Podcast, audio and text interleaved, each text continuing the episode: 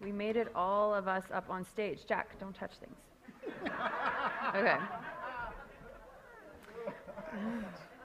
We have been meandering through a few different churches. We've been in four different churches in the last like five weeks. And this is the first time all of us have made it up on stage. The first time our car was hit in the parking lot, and so Kelvin was moving it. And then Owen dropped goldfish all over the floor right as I got up. And the next one, I don't know, he was running around so much that a nice, kind lady took him to the back, and that was it. Feels really good to be in a church where there's lots of kids uh, because we also have lots of kids. Um, who else is in the four kid club besides Eden and Jaden? Uh huh. You have four kids too? Yeah. So, oh yeah, yeah. The Schulhausers are are going strong. Um, I uh, I sometimes wonder why you guys didn't like warn us, like, like because I, yeah, right, Leslie? I didn't like, um, okay, you're really. Four has propelled us into a new level of chaos that we didn't know existed. Um, but we are like, it's, it's less like a tornado and more like a, a fun party now, wherever we go. Uh, so, yes, we are the Opiyo family. I hope you can hear me. Jack, shh.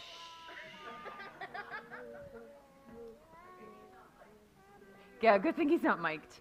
Um, we are the Opiyo family, and my name is Nikole, and that is my husband, Kelvin. This is our firstborn daughter, Mercy. She is nine, almost 10.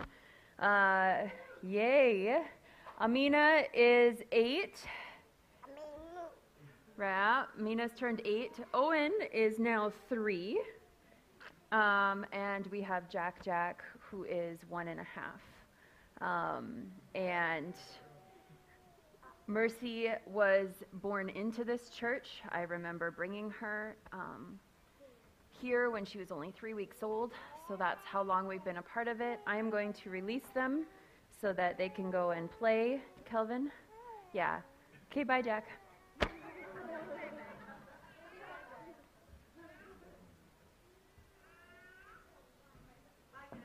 Bye. Good job, guys.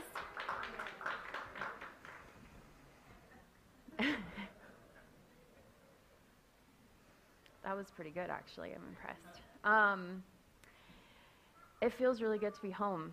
Junction Church is our home church, um, and we've considered it our home church for a really long time now.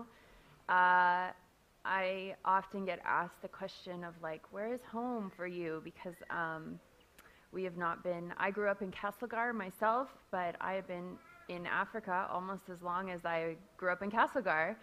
So I often get this question of how, how where's home? And I, I've come to the conclusion that you're allowed to have two homes. You're allowed to have two places that feel like home, um, that your family is in both places, and it's very hard for us because we have people that we love so dearly in both spaces. And it is a tension and a conflict in our lives that we just have to deal with. And it is beautiful, but it is hard. The very first time we were here a few weeks ago, I could not help but cry and cry and cry and cry because I walked in and I saw all these people that I love and all these people that support us. And we've been gone for so long. And uh, so, yeah, thank you for being home for us. Um, I do want to introduce us a little bit more because while it is home, there's a lot of new people here and um, a lot of new faces who probably don't know who we are. You might have just seen us in our videos. A lot of people go, "Oh, you guys are the the people in the videos." Um, but Kelvin and I, I, I grew up in Castlegar. Kelvin grew up in Kenya, and we both came to the Lord when we were in our teen years. And then since then, we've actually both been serving in youth ministry since we were in our late teens.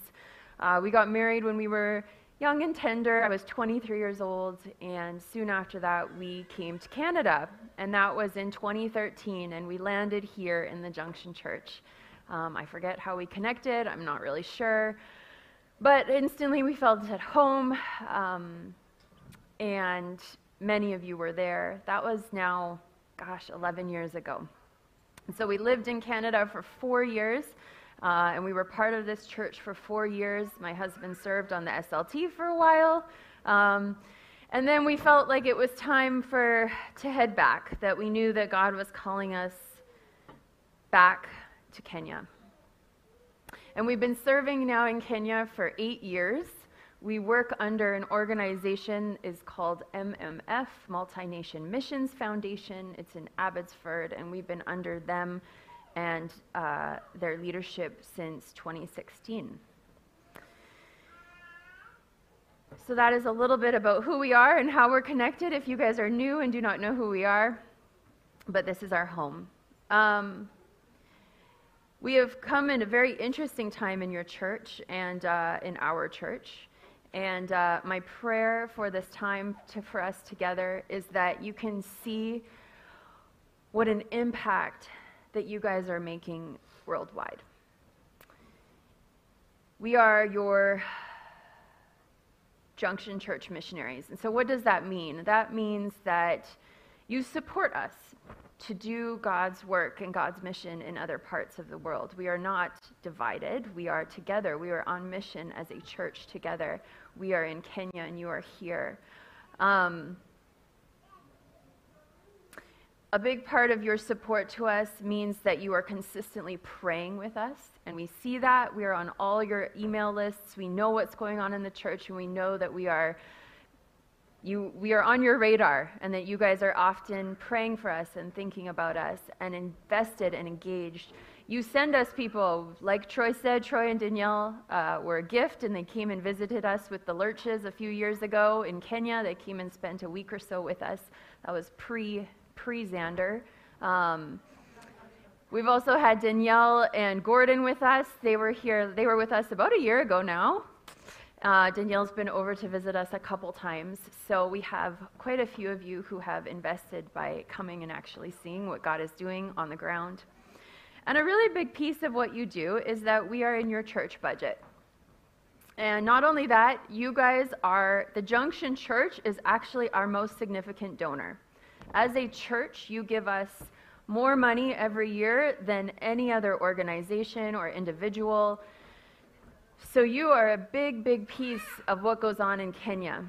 And uh, I would encourage you that if you have never maybe seen your church budget or you just give or tithe and don't really know where it goes and what it does, I'd encourage you to look it up. I think it was actually all in an email sent out last week. I would echo what Leslie said come to the AGM. Come and see what is going on in your church behind the scenes. You guys the Junction has always had a great body of leaders who work hard to make sure that funds and your giving is allocated really well and appropriately. And we are huge beneficiaries of your giving and your tithing and your generosity. Um, so I want to I want you to feel encouraged today that while this is work that Kelvin and I are doing in Kenya, that you guys are a really, really big part of that. That this church in general is a really, really big part of that. Not only that, as we have most of our donors, our individual donors, come from this church as well. All right. So it's been a long time since we've been here. We were here in 2020 and 2021. And if anybody remembers, that was like the height of the pandemic. And I don't think we actually attended a church service because then you, not you guys, the government shut us all down and we had to do everything online and we didn't actually get to interact with any of you, which was really, really sad. So we haven't been probably on this stage for about five or six years. We were here in 2021.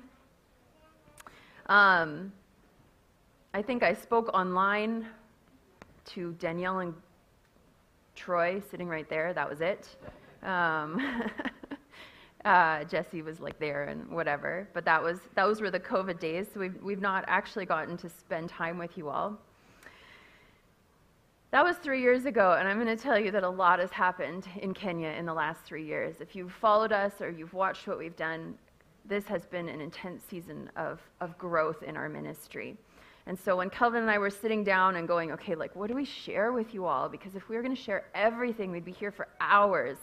what does God really want us to share with you all? And Kelvin and I both came to a passage um, that has kind of summed up what we felt that God has done in Kenya with us in the last three years. And it is Ephesians 3, verse 17 to 20. I don't know if anybody has a Bible and would be willing to actually read that out loud for us.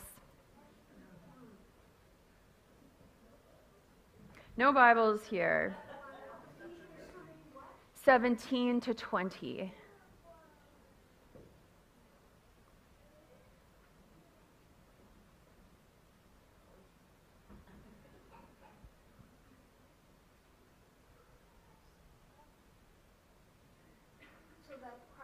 dwell in your sorry so that Christ may dwell in your hearts through faith that you being rooted and grounded in love may have strength to comprehend with all the saints what is the breadth and length and height and depth and to know the love of Christ that surpasses knowledge that you may be filled with all the fullness of God.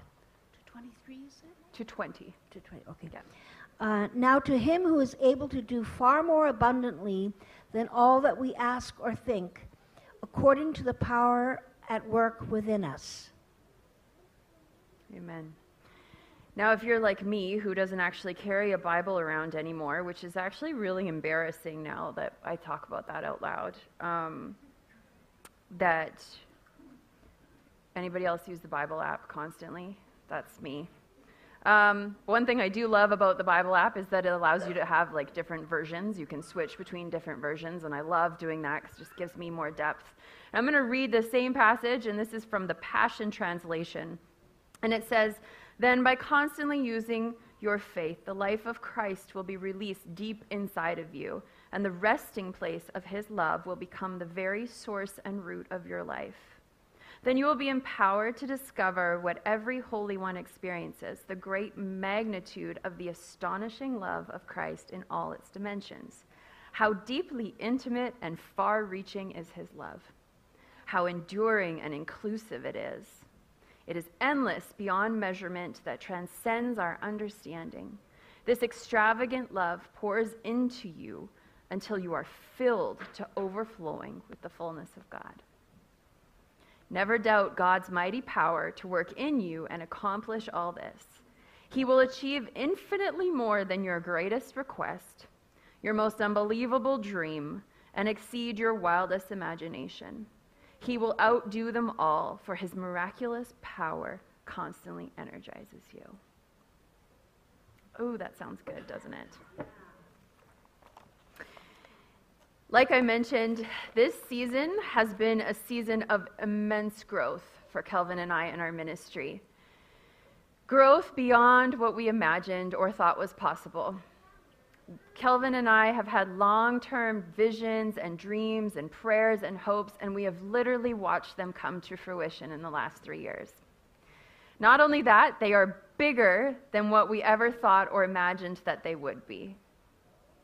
We have learned that God reaches farther. He's more inclusive. He's more enduring and intimate than we ever understood. We have felt his presence in some of the most unassuming places and situations, like at a Muslim, fun- a Muslim wedding. We have felt God's presence. Or unfortunately, even at the funerals of many tiny babies that I attend.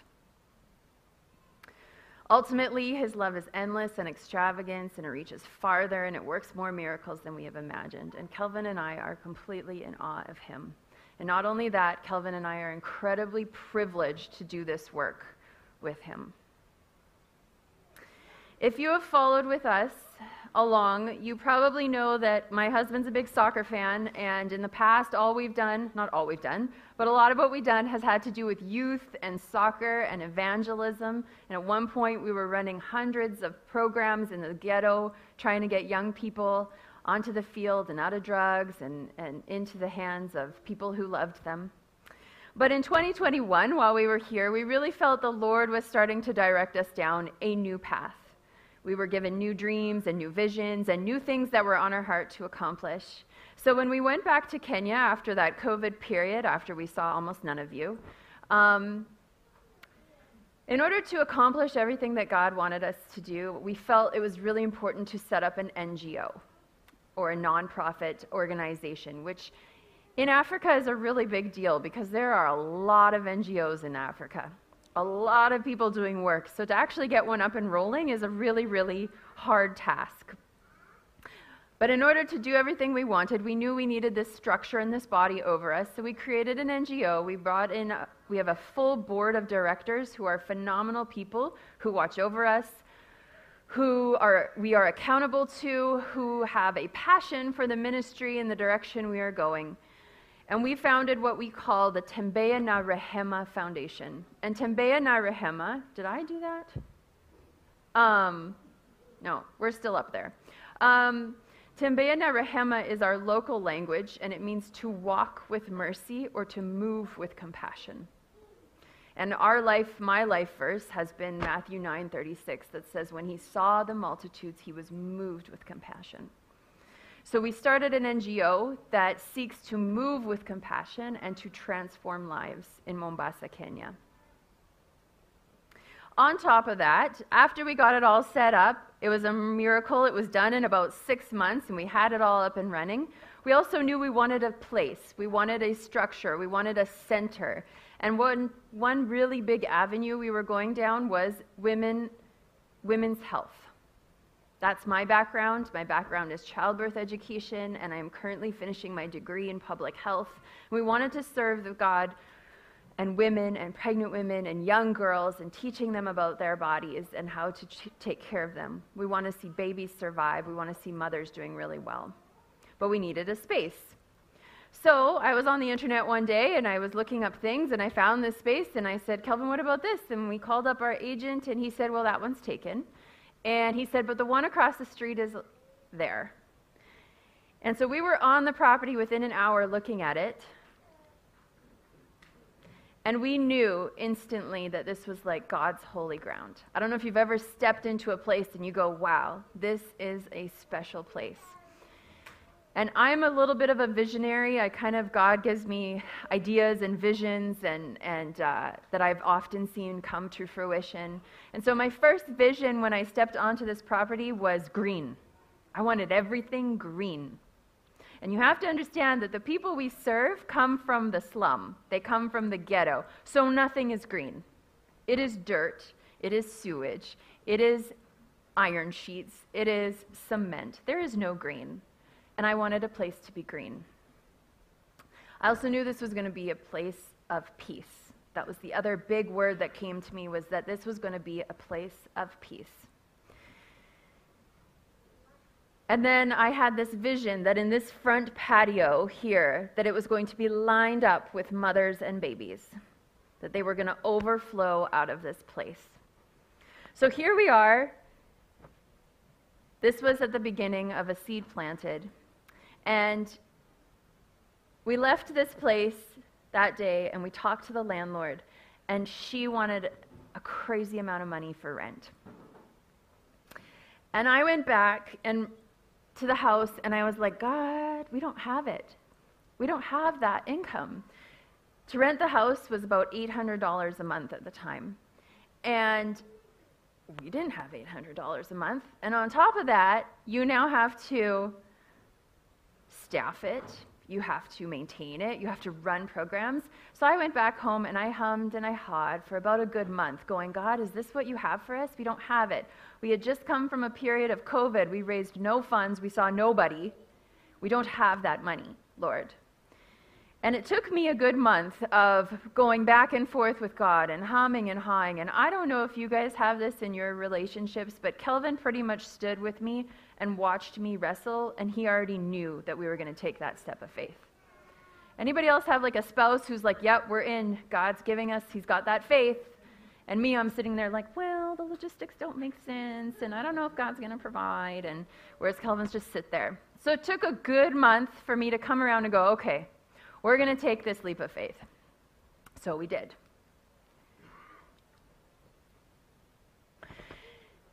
We walked around there, and I remember Kelvin in the beginning, we managed to scrounge together, I think, three months of rent. We had it in our account, and so we paid three months of rent.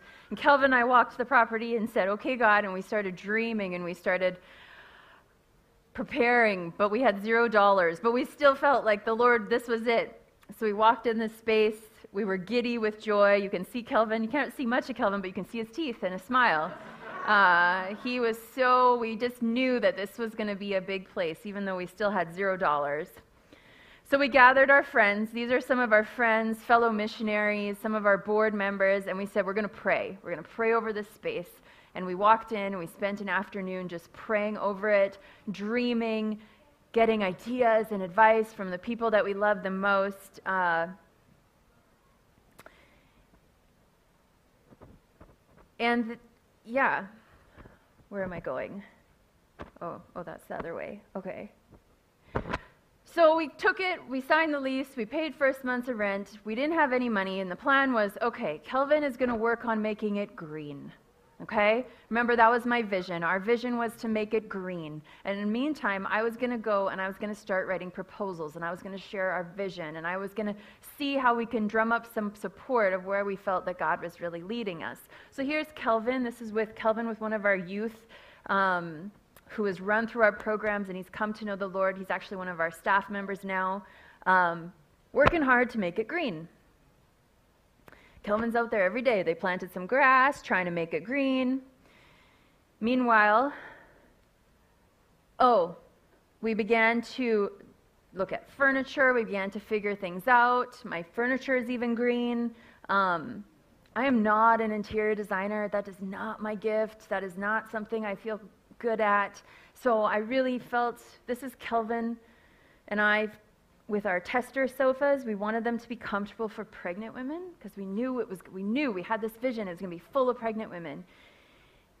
And this was Kelvin trying to explain to me how like pregnant women felt. Um, it's like one of my favorite pictures of all time. My mother was here, and I think I was like, I don't know if you can look at my face, but I was like, are you seriously trying to tell me how pregnant women feel when they sit down? Um, but these were the beginning stages of all that God had done and all the things we had in our minds. And then I got pregnant, which is, which is a good thing, okay? Pregnancy is a good thing. But this pregnancy all of a sudden just overtook my body. I've had three kids before this, and I was fine. But Jack, the second I took a pregnancy test, I was sick and I was nauseous, and I was sick and nauseous all day, all night. I wasn't sleeping. I was having panic attacks. I was struggling to just like roll out of bed or get up off the bathroom floor. It was awful. For weeks and weeks and weeks, I didn't see my kids. I slept in bed. I was tired. I was dizzy. I cried. I on the phone. I think I called Melinda a million times, and we cried, and I cried together, and she tried to help me. And I sat there and I went, okay, God, like what? Like, I thought we were on a roll. We had this vision, and now I can't get out of bed. And you know what we need to run this center. You know that I'm the one who's going to run the programs for women. You know that we need all these funds, but people don't know, so I need to send out emails. And it threw me off completely. And I eventually said, All right, God, I'm going to surrender. I'm giving it all to you. You've led us down this path. We have offered it to you. You've put this so clearly on our hearts, so I am surrendering it all to you. And the funny thing is, not the funny thing, or something you learn and relearn as Christians. Sometimes we relearn me- like you know things we should know already, but we have to relearn them over and over again. Was that God said, "Well, yeah, this is my work. I'll do it. I have this vision. This is my project. This is my work. This is our kingdom, we're, my kingdom we're building. Let me help you. So, fast forward a little bit. After all that, we officially opened what we call the Rehma Center. God has provided beyond what we thought we needed. And a few weeks later, we officially opened what we call the Rehma Center. In our first year, I'm going to go a little fast now. In our first year, all that we did, we hired staff. All right, we have a team there. We hired a whole bunch of full time staff members. We started a girls' football program in the slum for 25 young girls. We hosted uh, what we call the Bloom program, which is a menstrual hygiene program where we teach girls about menstrual hygiene and their bodies and having healthy relationships for over 150 girls in the community. We did Bible studies, we hosted small groups, we hosted soccer tournaments for hundreds of kids. We did VBSs. We've done VBS after VBS. This was our most recent one that actually Danielle and Gordon were with us, and Mercy was able to go with them. But we've, we've held various VBSs over the first year and this last year. Kenya suffered incredible drought that first year we were there, where there was a lot of. Yeah. VBS is like a Bible, a Bible club or a kids club or like what it, vacation Bible school is what we call it. I don't know, what other words do we use for that? Kids Club. Yeah. We hosted some in the village, we hosted some at our center. That first year we were there was incredible drought across the country, and food prices soared, and people were struggling. So we went out. My husband has a really big heart for outreach, and we went to villages and we provided water, fresh water to villages who had not seen water in weeks. We handed out a ton of food relief because people were really hungry. There was no food, there were no crops, and prices of things had double, tripled that first year. My husband, again, he loves people and he loves being out and being with outreach. That first year where I, God gave us this vision and God planted this seed and God opened this space, we not only accomplished all this, but our budget tripled from what we had and what we were spending. It tripled, and we not once lacked. We went into the next year with a surplus. Ooh, okay, right? Imagine. During this time, my husband, if you know my husband or have had um, the pleasure of getting to spend time with him, my husband is very, he walks into any space very expectant of God. He walks in expecting God is going to show up, for him to move, for him to speak to him. So, my husband, in the early days, while he would show up at the center and wait for money and wait for the grass to go green, he was just expectant. And one thing he decided to start doing was he was going to start working out. He had all this time, he had all this space. He decided, I'm going to start working out. And knowing my husband as well, he's also a community guy. This is where he grew up. We know lots of people. He just like gathers people. Like he's just very friendly and he just kind of knows people and gathers people. So within a few time, within a bit of time, he started these little like workout sessions in the back. We have this cement pad in the back and he just started collecting young men from the ghetto and they would work out together, you know, informally in the morning and the evenings or We'd, as you can see, it was very basic. We've got some tires, and, and once we had like, you know, a little more room in the budget, we'd buy like a couple dumbbells and some kettlebells and yoga mats. And this went on for, I don't even know, probably like eight months. And Kelvin said to me, you know, we really need more space because we are growing, and this cement pad is not enough because we are growing. And again, I like hummed and hawed. I was like, no, God, this is not what this is for. Like, we wanted this place to be for women, and I don't have the money for space. And Kelvin said, we need a tent and we need more space so we can host it. So finally, after a few months, I gave in and we had the money and we created a tent.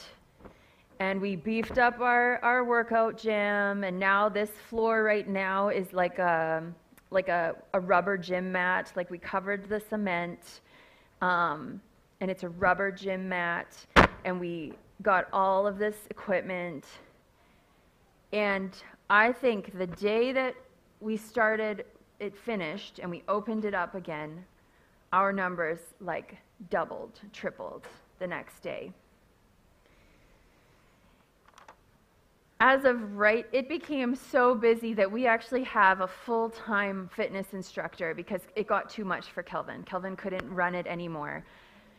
So we actually hire a young man in the community that we've known for a while, and he runs fitness programs. As of right now, as of today, we are running fitness programs every day from about 5:30 to 9:30 in the morning. We have over probably 20 to 40 people from the ghetto every single morning coming to do workouts, coming to be with us.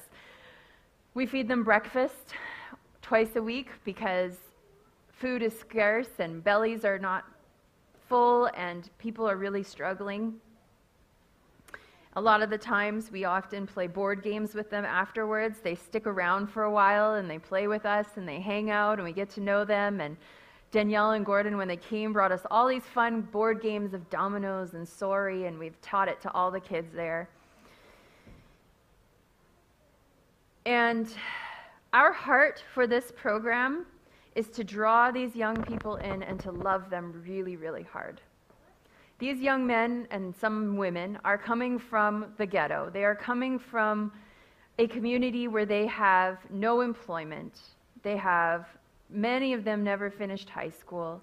They don't have a lot going for them. They easily fall into a lot of drugs and illegal alcohol. And we're bringing them to us to show them, to give them a safe place to use their bodies in a way that they can rehabilitate out of all of these things that kind of trap them, like drugs and alcohol. We have a lot of them who get my mother's pregnant because that's all they have to do. Um, and eventually, what we did is Kelvin started a Bible study. So, any of these young men started coming to the workouts, and then eventually we said, okay, now we have a Bible study. Why don't you guys start too? come to a Bible study. And right now, we host a Bible study that we call the Transformed Bible Study, that we've got a handful of these young men who have not only transformed their bodies and their lives, but have transformed their entire lives because they've come to know the Lord. One of these young men is this one here in the red. His name is Granton. And he was a young man. I'm going to actually show you a video. He was kind enough to share his story with us. Um, but he is a beneficiary of this program who is now making a big impact in our own community. I think this is a video.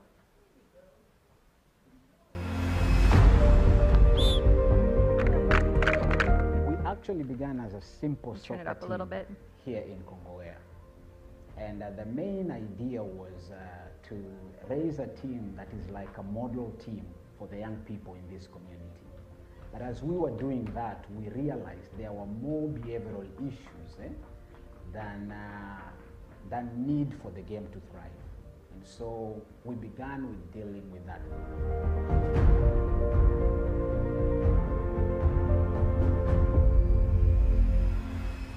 Kwa familia ya boli, nilikuwa mchezaji mpaka sasa nifikia nikuwa coach, lakini haikuwa rahisi tena covid kuhit mambo mengi nilichanganya changanya, so ikapa mpaka mimi nikapotelea na mambo za mtaa na mambo za dunia. Nilikuwa mraibu, sasa ikafika point mpaka nime nimeingia kwa biashara hiyo ya kuuza jaba, wenyewe wanasema kubana jaba mtaani. Granton is another young man that I also coached when we had that first team that we began this ministry with. Granton, um, yeah, he fell short at some point after joining the team. deep down mimi ilikuwa na vibaya, lakini nilikuwa najiambia kuna day tu moja, yani mimi nitakuja kubadilisha hii maisha eh? Alafu pia ni nilikuwa na dream pia ni nikuje ku, kuna cha talent When we began this ministry and we began the fitness program, Granton came back and he joined the, the fitness training here. And with time and the discipline that he was putting into it, he joined our Bible study that uh, we conduct here on Wednesday. We call it a transformed Bible study. He joined it and he came to know the Lord deeply.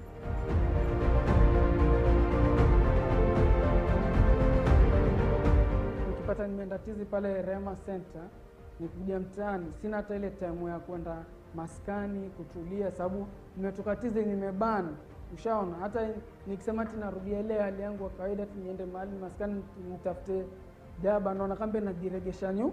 Sababu tayari nitakula jaba tena labda tena nikienda tizi tena nita struggle. So hiyo hiyo hiyo ndo ilikuwa nipa ni motisha. Eh hii kitu nimekula alafu niende tizi venye na bana vile sinajiumiza. So hiyo ilikuwa nipa motisha mpaka nikawa nikaacha nikaacha polepole mpaka ikanitoka sababu ya tizi programu ya Rema Foundation ya Bible Study pia ikanijenga kiroho.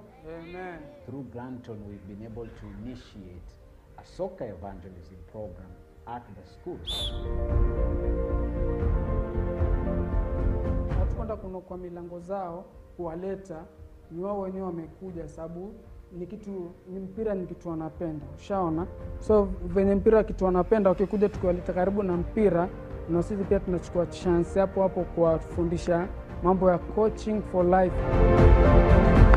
Our fitness program and, and, our, and our whole life coaching of soccer is now just a tool to bring them to the place where we are working with their body, moving their body, giving them a discipline in what they already love. We're challenging their mindset, okay? And because for us, Christ is the center in, in what we do, then, then their soul. nashukuru sana kwa founders wa Rema na anyone ule wa put effort ku make sure hii program ina run kutuletea balls kutuletea equipments so sisi tunasema thank you nashukuru Mungu sana na Mungu azidi, azidi kuwajaza na wewe moyo kama wewe uzidi kunacha challenge na kusupport vijana kama. The organization is growing and there are so many needs, that's for sure. We would like to conduct these outreaches as a fully fledged unit. We would love to have a van so that we can take our teams to outreaches as far as to areas we've, we've made contacts in Mangwei, Amen. down south of the coast, also further down up north in Kilifi on the coastal strip, and also to school communities around this place. So when people give towards this program, um, they're actually helping us to, to be able to meet these needs that affiliate uh, uh, that, uh, that this uh, organization does with, with young men.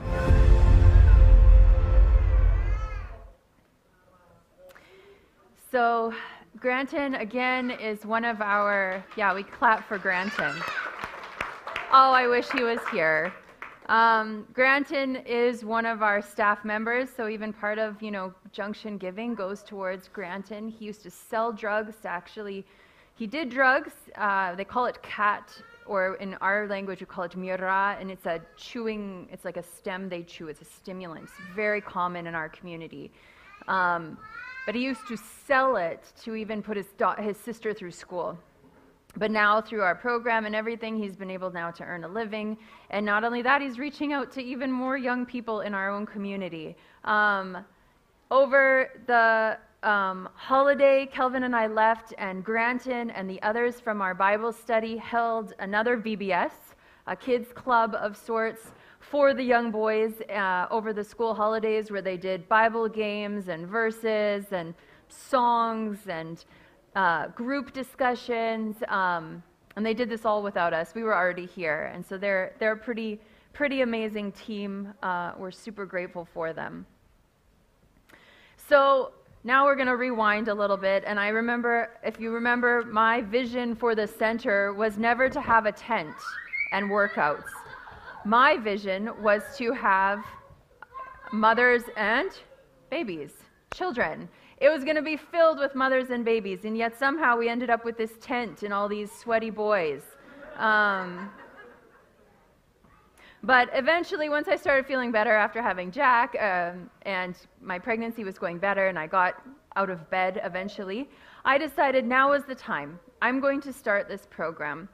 And this has been a vision of mine for about seven, eight years. I've witnessed mom, baby after baby die in our community of very preventable causes.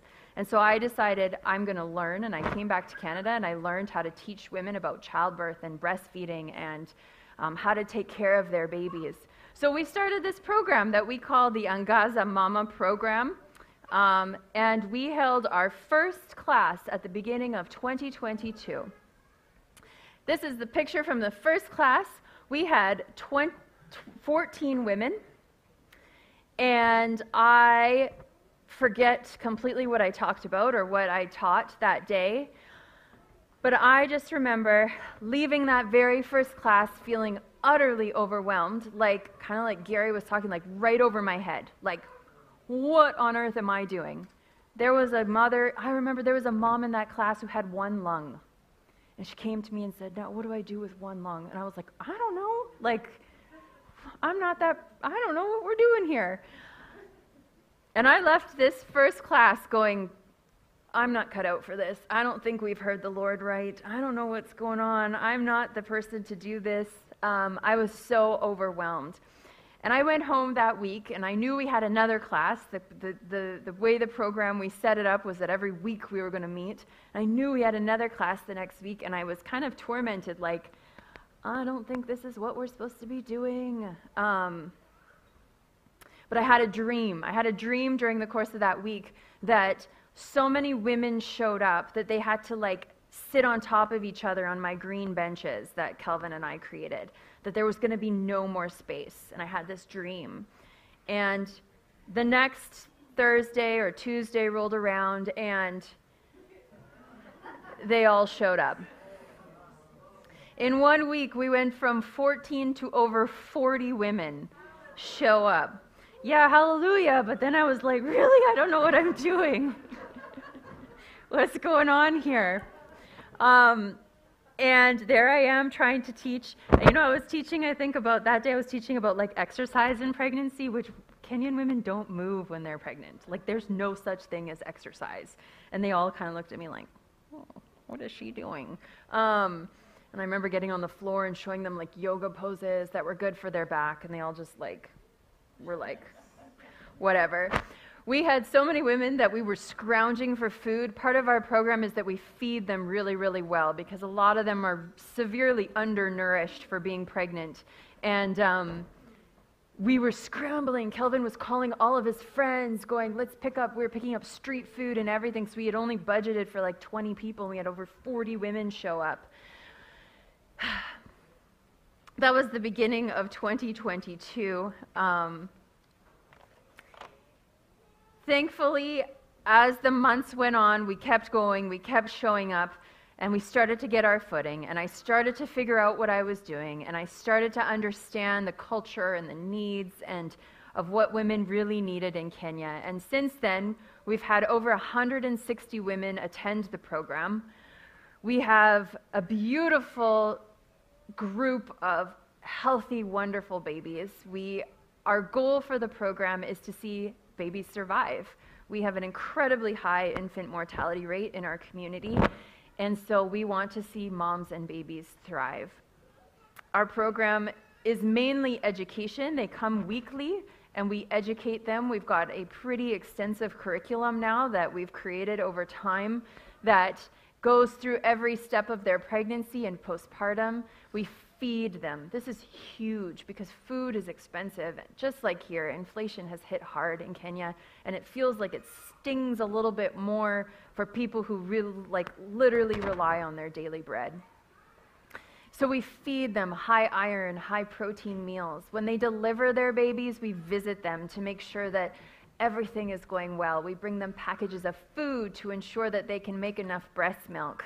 Um, and we watch the babies grow until they are four, four or five months old. I want to show you one more video. The next slide is a video. Are we ready? Is it there?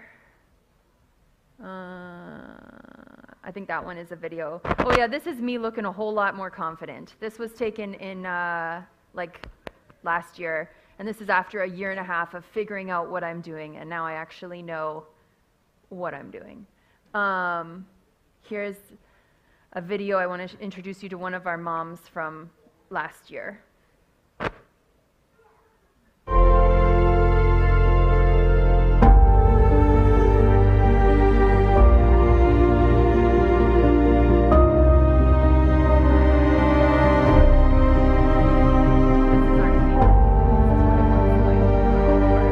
Naitwa Naomi John, naishi Kisumu mdogo. Nilibeba ujauzito wa ya mara ya kwanza, ni challenge sana.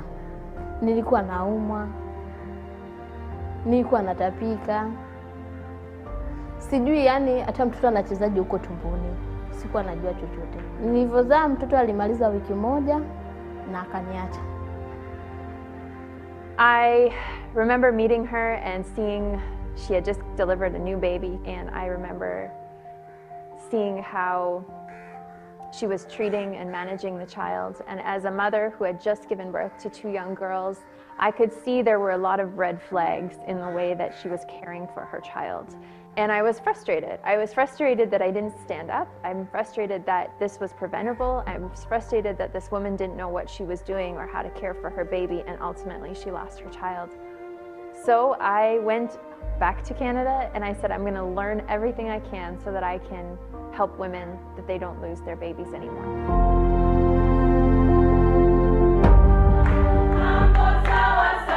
In 2022, we launched our, we call it the Angaza Mama program. And Angaza is a Swahili word that means to shine or to radiate. And that is our desire for these women that they would shine and they would give birth and give birth to healthy babies and they would thrive. Mama, pia kuna mafunzo ya wamama, nilikuja nikafunzwa hadi nikaelewa jinsi nimebeba nini, nikaelewa jinsi mtoto na protect aje kwa hiyo tumbo.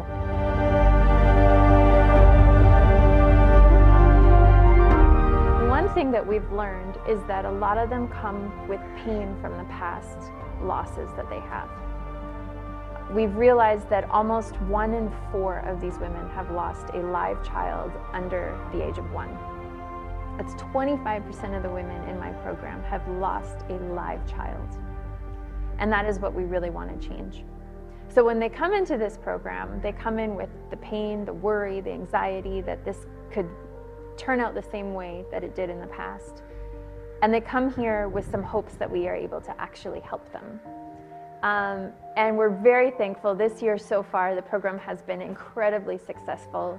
We have lowered that infant mortality rate. We are seeing babies survive, we are seeing mothers thrive. Nilifunzwa pia mpaka nikasahau challenge nilizopitia.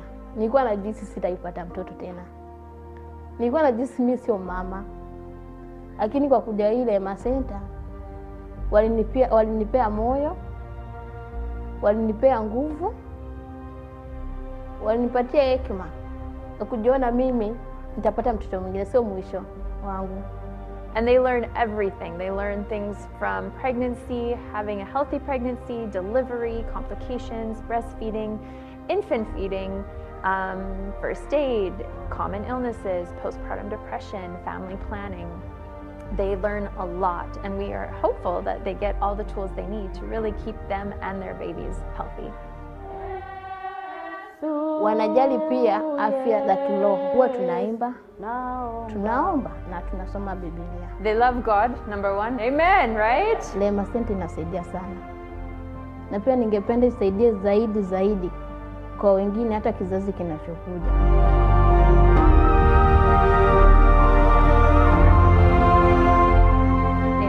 2024, we are looking to open a medical clinic for the women where they will do all of their prenatal care with us, all of their checkups, ultrasounds, labs, up until they deliver, and then they will also do all their postpartum care with us. We will watch those babies grow, we will give them their vaccinations, we will treat them when they are sick, um, because we want to see babies survive and mothers to thrive.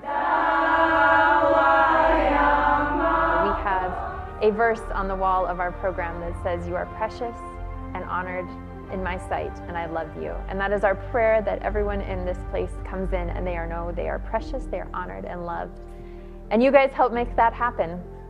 As we continue to grow, we would appreciate your continued support as you walk alongside us and uh, that you love this, these mamas and their babies and the community that we serve in. So thank you Naomi in that video, I, uh, yeah.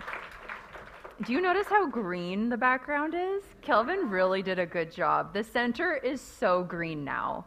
Um, Naomi was one. I know a few months ago uh, we had some major flooding in Mombasa, and it was, I know it was even put out on the Junction Church emails to give. Naomi in the video was actually one of the moms who got a bed from us because her and her husband were literally sleeping on like this mattress, like this, on the floor, um, and their houses all got flooded. So she's one of the recipients um, of that flood relief, if any of you did give to that.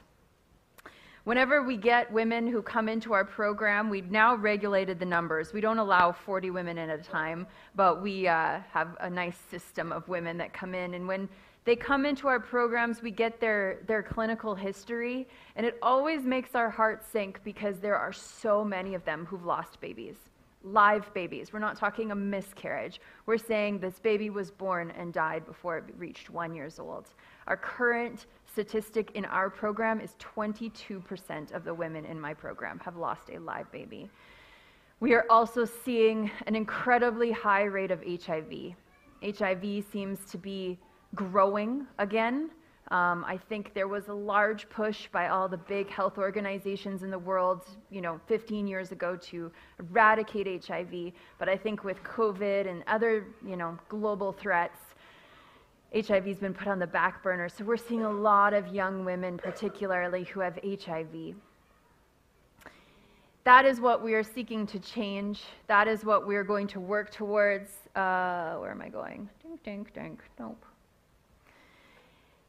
In Ephesians, it talks about being full of the fullness of God. And I think if you're to ask Kelvin or I about the last few years, we will tell you that we feel full that God has brought out the best of both of us, that He has created, you know, this program and these, these women and the, the, the boys that make us feel fully alive. And we're so grateful that He has done so, so much through us and in this space. And I really hope that after all of what you're seeing up there, you're also feeling like you're a part of it because Junction Church is a huge part of what we do in Kenya. We are growing, and as I said in that organize, in that video, we are um, hoping to actually open a medical clinic. My original vision for that place was to open a birth center, and we're hoping one day that we will actually be able to follow women from early pregnancy all the way till their babies reach one years old. We want to treat them so that they reach one years old. That is our next step. Um, and so we invite you to join us. If you want to learn more about how you can get involved, this is our organization's website. Um, or you can email me, or you can even email the church because the church has all of my information and everything. There's a few ways that you are welcome to join us. Number one, we ask that you pray we have a email list that a lot of you are on. Um, but if you're not on that email list, we send out like monthly updates of like what's going on, good things that happen, hard things that have happened, and uh, how you can be praying for us. If you want to be on that list, please come and see me or hus- my husband, and uh, we'll, we'll put you on there. Another big piece is giving. If you in order to get this clinic started, we need a pretty decent chunk of money. Um, we need about $40,000. Seems huge, but we've also watched God do really huge things in the last two years. So for us, we're just like waiting, like, God, if this is what you're going to do, this is what we're waiting for. If you want to give, you can do that in several ways. We have people who give $10 a month up to hundreds of dollars a month. You can give monthly. You can give one time a year. We have people who just give once a year. You, we have people who fundraise for us, who do other things. If you know you can't give financially, but you can give of time, they fundraise for us. So funding is huge. We also have an Amazon wish list. I don't know if anybody knows what an Amazon wish list is. I'm, I'm up, I'm, I'm hip now, so I understand these things we've put this Amazon wish list together that if you want to buy things directly for the clinic, um, you can actually purchase them off of Amazon and they're sent to us here, and Kelvin and I will bring them back to Kenya when we leave again. Um, so that's another way that if you want to buy something tangible. You are super welcome to come and visit us again if you're able. Um, we love visitors. We love having people with us. So if you've ever had it on your heart to come to Africa and to engage and to serve and to learn, we would love, love, love to host you guys. That is all I have for now because I've taken up way too much time and it's time to eat. Um, in Kenya, whenever we finish a gathering, we finish whether it is a our staff meetings. Um, oh, I have to mention our staff because we don't do this alone. This looks super impressive, and it is, but Kelvin and I are only two people. We have an incredible staff. We hire six full-time staff members in Kenya. Um, that's part of what we raise funds for is we provide a living for six people, and they are phenomenal. And even now, as Kelvin and I are here, everything is still running. Everything is going great. As you saw in the video, I have a nurse, and we have people who teach for me. Um, Kelvin has instructors who are making sure the programs are running well. Um, but we have a wonderful staff that part of your giving goes to them. And we hope that you pray for them because they are in this ministry with us. Okay, whenever we finish, whether it's a staff meeting or a church service, we end with what we call the grace. Uh, and it is something that we've learned and it's kind of been ingrained in us in Kenya, but it actually is a Bible verse. And it comes from 2 Corinthians 13, 14. And so to finish our time together, if you have a Bible or can turn there, I'm going to read it. I'm not going to read it, it's in my head, but we are going to finish with what we call the grace. And it says, Kelvin, can you start? I'm now blanking. Go. Now, our Lord Jesus Christ and the love of God and the fellowship of the Holy Spirit be with us now and forevermore. Amen. Thank you, guys. Thank you.